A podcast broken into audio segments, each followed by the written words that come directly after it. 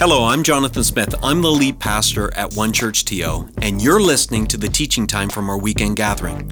We're an imperfect community of over 70 nationalities and five generations who are attempting to follow and shine Jesus in the greater Toronto area. Our vision, it's so simple. We want to help people from all walks of life know God, love people, and in turn, impact our city for good. We've designed these weekends to be meaningful, challenging, and encouraging, and I hope that's what you get from listening. Listen, we're in week six of our bookmark, bookmark series.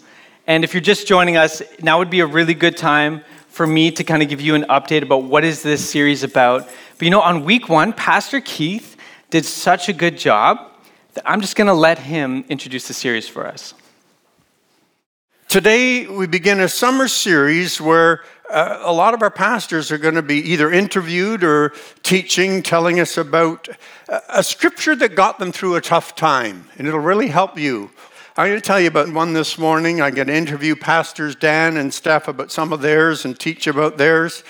Uh, Pastor Jessica is going to tell her, uh, tell us about one of hers. Plus, she's going to be interviewing Pastor Stephen about one of his, and Pastor Matt's going to be interviewing himself. So we're.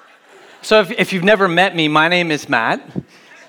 And uh, earlier, I had a chance to sit down with Matt and have a conversation about reading the Bible. Let's check that out. Ah, there you go. Look at this. All right. Ooh, it's my favorite kind. Thank you. Well, it's nice to have this chance to sit down with you. Yeah, we don't get to do this very much, do we? It's true. Now, now, when we were prepping for this conversation, uh, you mentioned that uh, reading the Bible has changed for you over the years. So let's go back to the beginning. What did that start like for you? Uh, well, yeah, actually, it started. You know, I had great people in my life who recommended reading the Bible, which is great. But often, this the resources I was given were uh, something where you would read a, a, few chapters a day, or uh, you know, bit a chunk from the Old Testament, chunk from the New Testament, some Psalms or Proverbs, and then there was this little journal section, and it was it was a uh, a whole chunk that you would go through each day. So that's how I kind of started. Now, I'm just sensing that there there may have been a moment where uh, you weren't feeling great about that. Is that true? Actually, uh, it's funny you mentioned that. It's pretty insightful. Uh, you know, there there was a moment where I felt I was this was helpful for a while, but then it got to a point where I was getting the same thing out of the same sections of the Bible every time I read it. Or, you know, to be honest, uh, there's sometimes where I would feel like I didn't know what to journal at the end of the section because my mind had been drifting while I was reading. Or, to be honest, there was even some times where I was falling asleep. And uh, so that made it even hard to be motivated to get to that Bible reading sometimes. Mm. So, so what changed for you? Well, it all changed when I decided just to read a chunk of the Bible until something hit me and then I just stopped. That's it? Just stop? That's it. I got more out of the Bible reading when I spent more time thinking about less of the text, just a smaller chunk, but more time just thinking about it maybe even rereading it a couple times. That was a total game changer for me. Wow. That's pretty profound. Well, it was nice to have this chat, Matt. Thanks for taking the time. Now back to you, Matt. Well, thank you, Matt. No, my, my pro, wow. Okay. It was a pretty, uh, pretty special feat to pull that off. Um, I think my main problem is that I'm a checklist person. Are any, any task list, checklist people in the room today? And you know if you are, like, I mean, here's an example checklist. You know, you got your, your tasks, wash the bathroom, take out the trash, etc. But, you know, if you're a real taskless person, you start off with a little bit of momentum. You know, let's add a few more on there. There we go. You've already got some stuff done today, don't you? You've woken up, you've brushed your teeth, you got out of bed. Why not put those on the list too? And this, one of our staff gave me this pro tip make list. Put make list on the list. And then I don't just check it off, I check it off and I strike it out. Another pro tip use a bigger marker when you're striking it out than when you wrote the, the task. Okay? It feels amazing. I, I mean, like, look at this, we're already halfway done our list right? You're doing great today. I'm doing great today. But the problem is, this is how I was reading the Bible. I was coming to the reading plan and I was going to get her done. Two Psalms, one proverb, three chapters of the Old Testament, two chapters of the New Testament. Might be one of those epistles thrown in there. Boom, no problem. Got it done. Was my mind wandering the whole time? Maybe. Would I remember later in the day anything I read? Maybe. But this is how I learned to read the Bible. If you grew up around church, you know, this maybe was your experience too. I, and, and, and don't, don't, don't miss this here. I don't want, I don't want, if you grew up reading the Bible in big chunks, if you love your reading plans, I'm not hating on that, okay? It's a really good thing, and it was really helpful for me in a large season of my life. But it came to a point that something needed to change, especially you know, the, the first days when I was starting to read the Bible, I understood, it was helping me understand the big scope of what the entire narrative was. It helped me understand that storyline and how different pieces were connected to one another. But the problem was, it grew familiar. I stopped seeing how strange and wonderful the world of the Bible really was. But I was checking off that to do list, feeling good. You know, there was a growing disconnect, actually, that was happening inside of me. In the scripture, I was reading about this God who is personal, relational, close to people. And I, I didn't just hear about that or read about that. I experienced people in this community who lived that out. And I was seeing their closeness and the way they talked about Jesus. And it wasn't how I was feeling. So at one point, I had to admit it out loud, not just to myself, not just to God, but I brought this to some of my closest relationships. I opened it up to them. I let them know. I knew about God.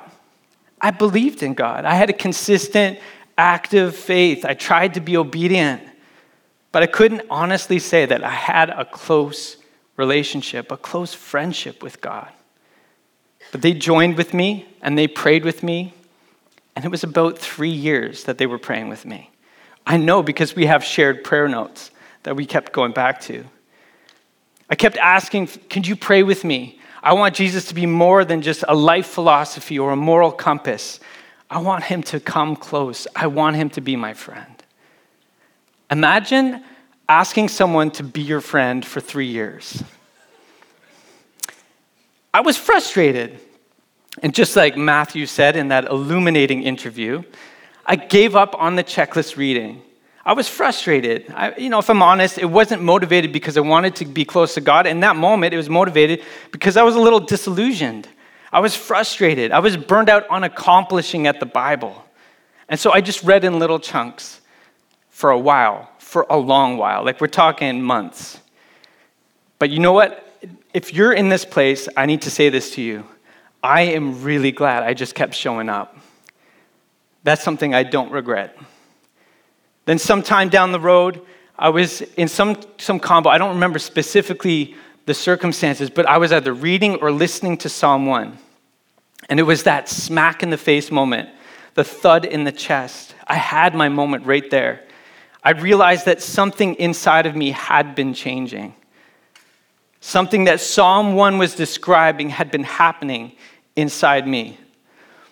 So, should we read Psalm 1 together? Let's read it. If you got your own copy of the Bible, pull it out. If you got on your phone or, or, or uh, you know, those things that have pages, feel free to pull those out.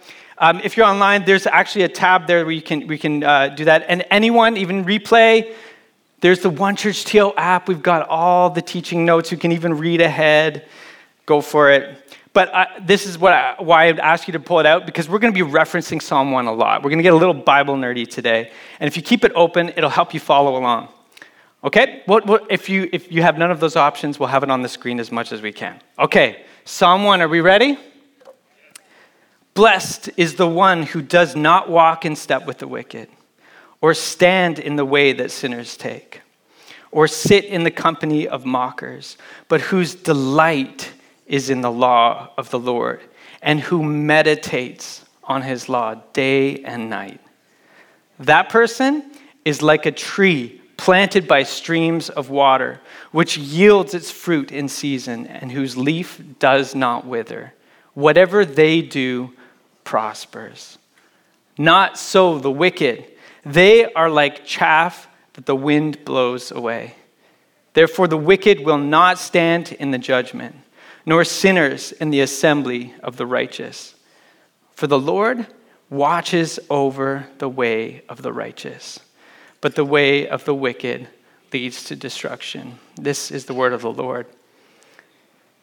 You probably picked up if you if you're just even if you're you're first reading this psalm the first time you've ever ever seen it, you probably picked up that this is a bit of a comparison going on here between the godly on one side and the wicked on the other side. Now let me ask you a question. When's the last time you used godly or wicked in a sentence? It's probably been a while, maybe the last time you read the Bible aloud. It feels really intense to our ears. Our modern ears kind of cringes at calling someone wicked. So let me just kind of paraphrase, put it in terms that make sense to us. The godly would be someone who aligns their moral compass with that of the God of Scripture. So that doesn't mean you're perfect, but you're trying your best to align yourself to what you see in Scripture. The wicked, they are someone who wants to define what is right for themselves, but then they end up missing the mark with their lives because of it. Okay? Does that help put a little bit of context in there? And the contrast between the godly and the wicked, that's not a new thing in Psalm 1. It's one of the most common themes in all of Scripture. You can see it in uh, a lot of places, and often it is presented as a choice a choice between good and evil, a choice between life and death, a choice between a blessing and a curse. Now, if you've read the Bible sometimes, you might already be thinking of some passages. I'll give you two key ones. It's the same choice that Adam and Eve face in the garden in Genesis good and evil.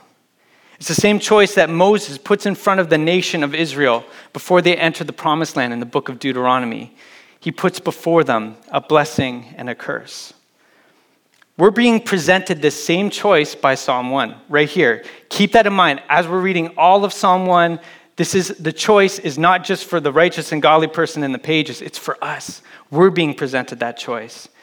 And because this is really cool, because this is Psalm 1, this isn't just a framework for one psalm, it's actually kind of the statement of intent for the entire book of Psalms. So you can read any psalm and think about what's the choice between godly and wicked that's being presented to me in this psalm. Fresh way for you to read the Psalms. And to help the reader experience these themes, Psalm 1 is structured using design patterns. Like if, if, we're, if we're being poetic today, we use completely different design patterns. Roses are red, violets are blue. But in, in ancient Near Eastern poetry, there's one that's very common. It's called a chiasm. It's a fun word, chiasm. And this is when the overall construction is arranged in a mirror image and the key is actually repetition. You can see we have it here on the screen. These are the chunks of Psalm 1, the four different chunks, the four sections.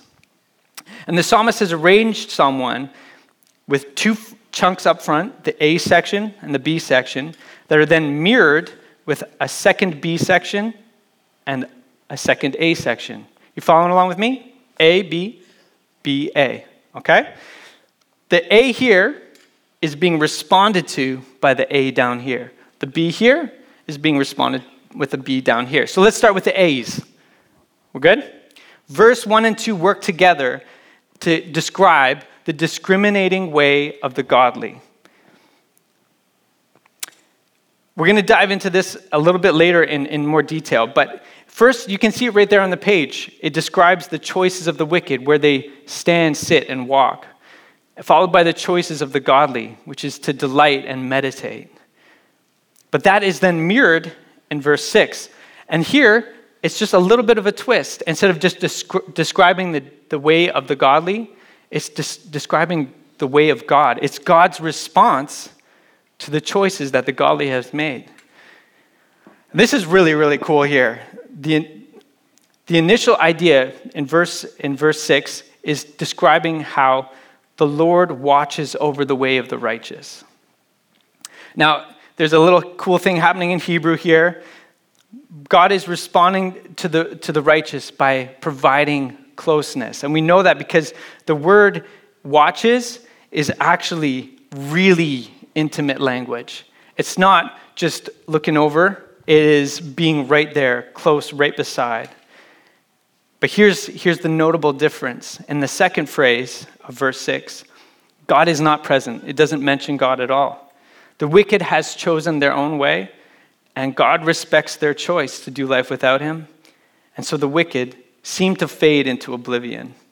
As one translation puts it, the way of the wicked is lost. That's a sobering note to end on, hey?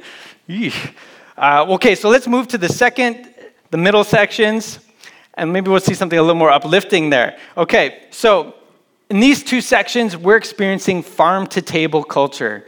You're going back in time to when agriculture was everything. So it's fill, fill, so much of the allegories are, are coming from, from that uh, way of doing life.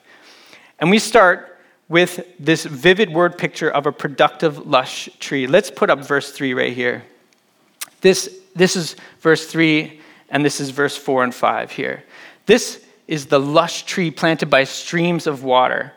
This tree isn't just lucky to have sprouted next to a stream. This streams of water are actually describing an irrigation ditch. This is something that a gardener has taken the time to funnel precious water resources, especially in the arid country that, that is Israel, towards the roots of this tree. There's a reason why that tree is pr- prospering, is because the gardener has pulled the water and the resources towards it. But not so the wicked. This is the contrast. So this is B1, this is B2. This is a, a mirror, but a contrast in this when we're seeing the wicked. The wicked are pictured as chaff. Now, if you don't know what chaff is, it's just the husk that sits on the outside of the wheat that is thrown away during harvesting. Now, compare that to the tree.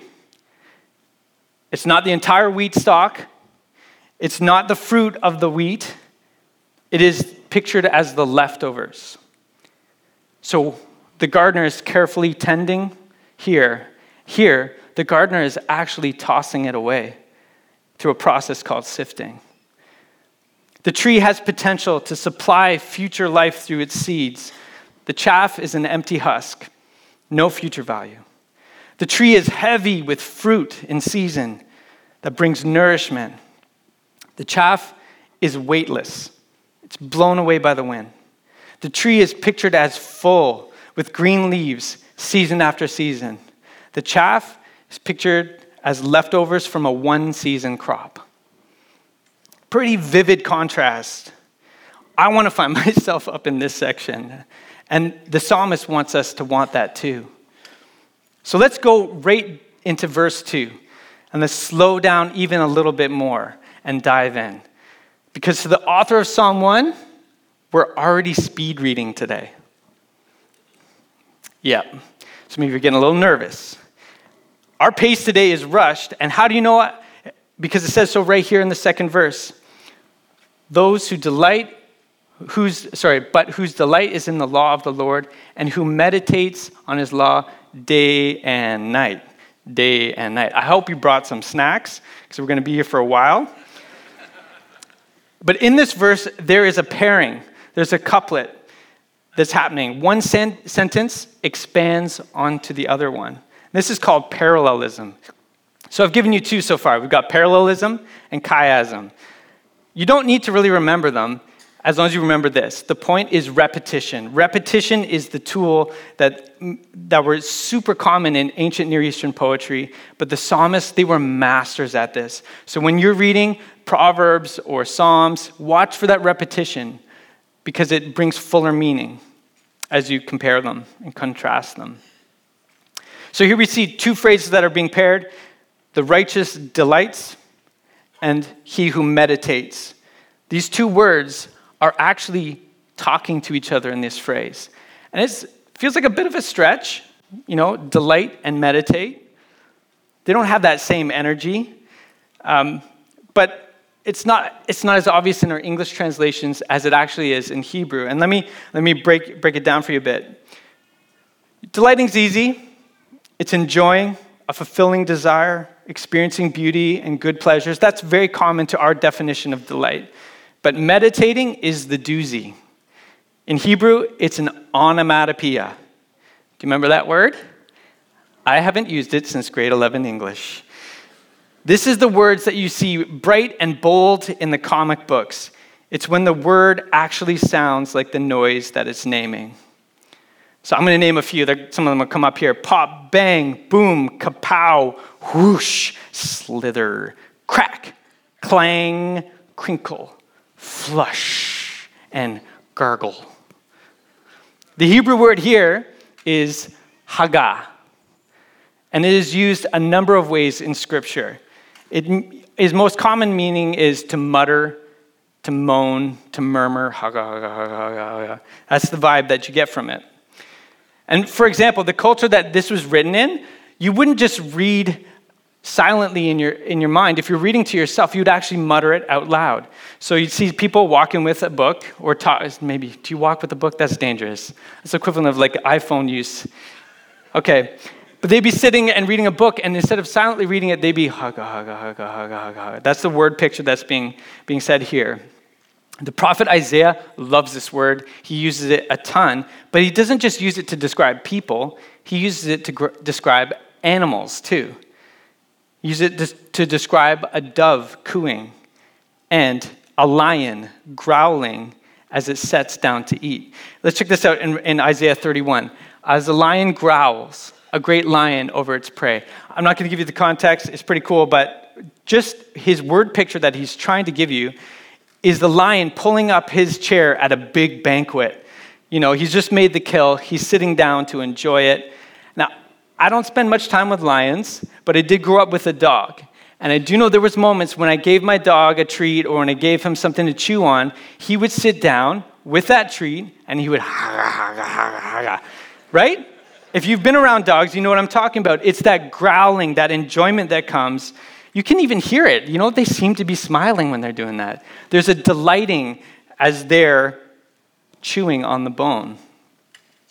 So the psalmist is trying to tell us the more you ponder the way of wisdom, the more you're delighted by it. Chew on that. And that's what really hit me. When I was reading Psalm 1 and it really came and hit me, I realized, much to my surprise, that when I had given up on my structured checklist and spreadsheet approach to the Bible, it had started to unlock itself for me. Not in a single day, slowly over months and years. And it happened just by simply reading until something happened and then stopping. So I would start at chapter 1, verse 1, and I would read. And then I would realize that my mind had already drifted. And so I'd read verse 1 again. And sometimes something would just pop right there. Whoa, I never thought about that. I never saw that. But sometimes it wouldn't. Sometimes, verse 2, nothing. Verse 3, oh, okay, there was a bit of a fizzle there, maybe not a pop. And then I would just sit there and haga, haga, haga, haga, haga. I would start to think about it. On the best days, I would grab my old journal, dust it off, and I would start scribbling in there. Haga, haga, haga, haga, haga, haga, haga. And, you know, many days after spending that time on just a smaller amount of text, it would stick with me. So later in the day, when I was praying or when I was thinking, the haga, haga, haga would still be going on. I realize that sounds like hubba, hubba, hubba. Well, get, get that out of your mind. So, anyway, the next day, I would come right back to chapter 1, verse 2, or chapter 1, verse 3, wherever I had left off. I wasn't just scatter picking out verses. I would be slowly savoring verse by verse as I went. And the funny thing I, I still find a bit ironic is I, my whole motivation for this was to give up on, uh, on something that I found to be frustrating. I, I, wasn't, I wasn't doing it to, to have a better you know, reading plan. I wasn't doing it to experience God, but I did it because if I was honest to myself, and maybe being honest to God too, there was so many days where I was just losing interest and focus, and I didn't, I didn't want to do it that way anymore. But reading the Bible this way didn't just unlock itself. This is the cool part.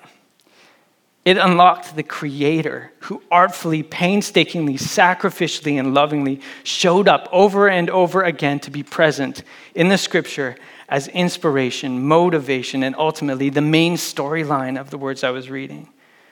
I didn't just get insight into beautiful literary techniques or fascinating historical context.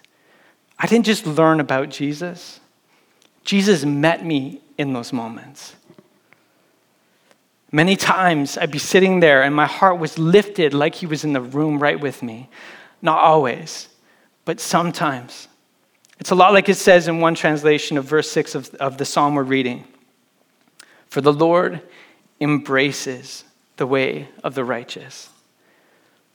As theologian Richard James Foster puts it, I wasn't just dissecting a text about the peace of Christ, I was entering into and sharing in the peace of Christ.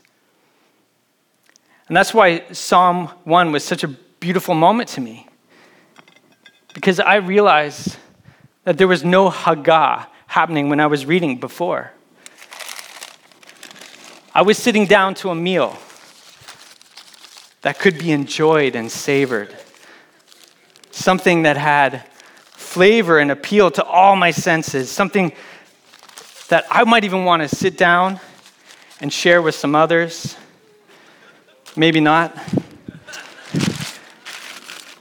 It was something that was more than just information, it was something that was delight, something that I was experiencing as fun, something that was bringing meaning to my life.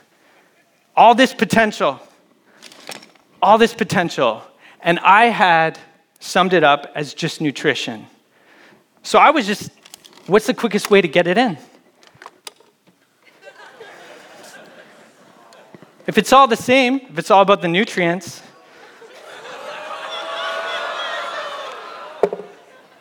then what's the point wasting the time? Just get it in there, right?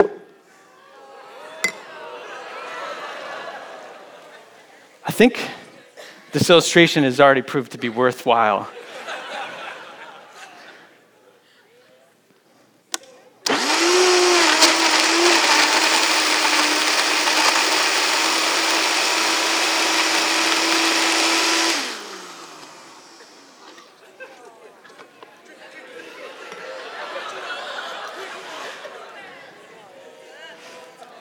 I said it was a meal to be shared, right? I'll be around later if you want to join me. But this, this, I had simplified all the reading to just a task, to nutrients to be ingested and processed. I was looking for efficiency. But when are relationships ever about efficiency? So, the call of wisdom to us today is to come, to sit at the table, and to eat and to enjoy, to slow down, to take our time to chew on it and to enjoy it. What does that look like for you? We're all at different spaces. We got different wirings, different experiences, different spiritual history. I'm going to move this over here. and I'm going to wipe off my hands. But if you're here today and checking us out, that's great. I'm so glad you're here. And you might be a little bit more interested in the Bible now than you were before, and that's fantastic. If you've never really had a chance to read the Bible before, we've got a great resource for anyone who is just getting started. It's a How to Read the Bible video series by an amazing group called the Bible Project. I love this video series and I recommend it to anyone, even if you're a Bible nerd, check it out. But if you are ready to make the Bible a habit, maybe a smoothie isn't such a bad thing. No, honestly, maybe not that smoothie, but it's helpful to get an overview of Scripture. You might want to actually dive in and start with the reading plan. Let someone guide you through the, the larger narratives of parts of Scripture.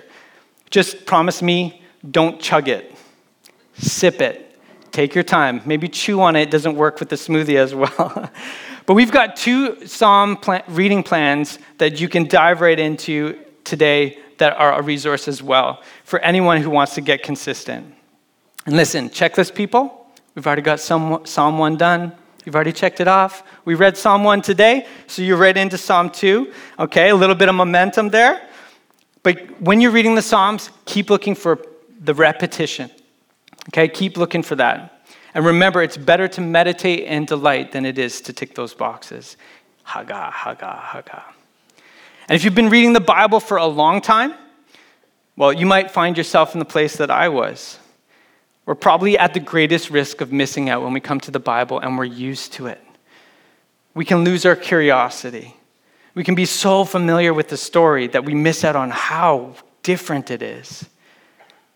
If we could only slow down and read with fresh eyes. So our, our team has worked hard to curate and create some of the best resources that meets our community right where it's at. And I can't wait to, for you to hear more what's going on this fall. But they have given me special permission to spill the beans on something that we're launching this fall. It's called Follow Night Classes. And for anyone who's looking to get deep, this is something for you. Let's check out.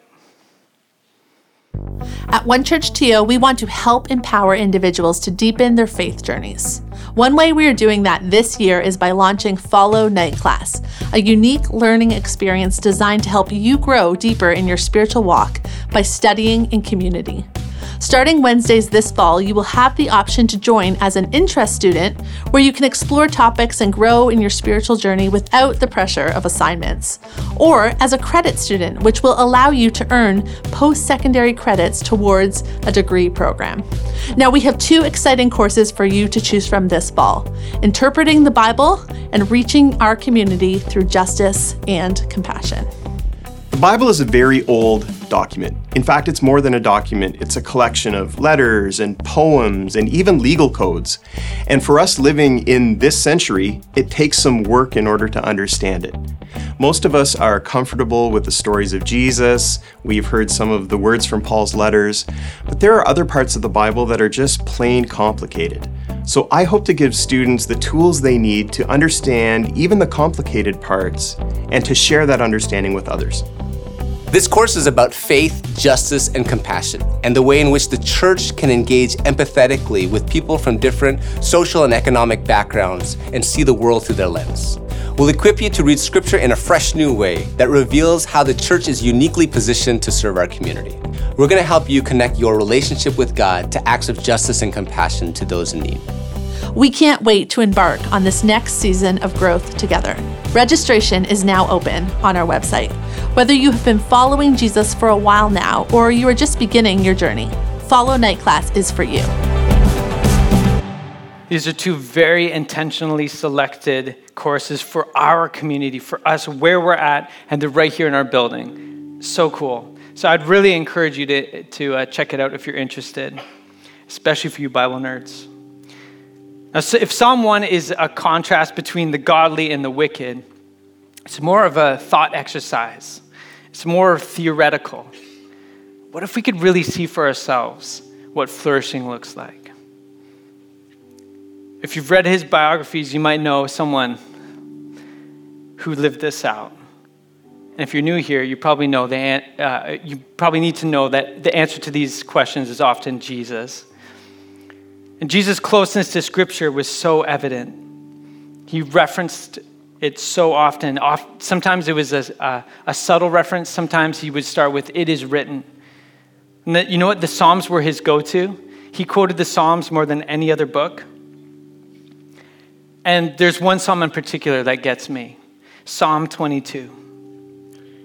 In his darkest moment, when he has been abandoned by all his followers, unjustly accused, sentenced to death by suffering, in the middle of his execution, he has a presence of mind to recall Psalm 22. Jesus, even at the end of his life, he was still flourishing. He was bearing the fruit of a faithful life, completing his mission. He described it to his followers in a moment he was trying to prepare them. He said, I tell you the truth. Unless a kernel of wheat is planted in the soil and dies, it remains alone. But its death will produce many new kernels, a plentiful harvest of new lives. And this was where it echoes Psalm 1, verse 6. Those who love their life in this world will lose it. Those who care nothing for their life in this world will keep it for eternity. Let me read a translation of, verse 6 from Psalm 1. For the Lord embraces the way of the righteous, and the way of the wicked is lost. We can choose to plant our, our roots today by these channels of living water, fresh water, and we might bear fruit ourselves and for others now and forever. So, as we close today, I would invite you to actually turn your attention to Psalm 1 again. The text of Psalm 1 is going to be on the screen, and we're going to slowly pray our way through this psalm, verse by verse. We're not going to rush, we're going to haga in prayer. I invite you to enter in and share in the peace of Christ together in this moment. Let's pray. Father, we ask today for your blessing on our lives. Guide our steps away from wickedness. Help us stand with those who do not sin. If we ever find ourselves stuck in mockery, help us up, soften our hearts again. Bring us the delight of seeing you alive in Scripture. And we invite you to bring our minds back to what you're teaching us over and over and over and over. Channel your living water to our roots. Plant us deeply here. Father, we ask you to make our lives fruitful. Help us to find our flourish in every season of life. Protect us from living lives caught up in worthless pursuits. Grant us your grace. Forgive us when we've missed the mark. Lord, watch over our way. Embrace us with your presence. Help us live a life that invites your blessing. Amen.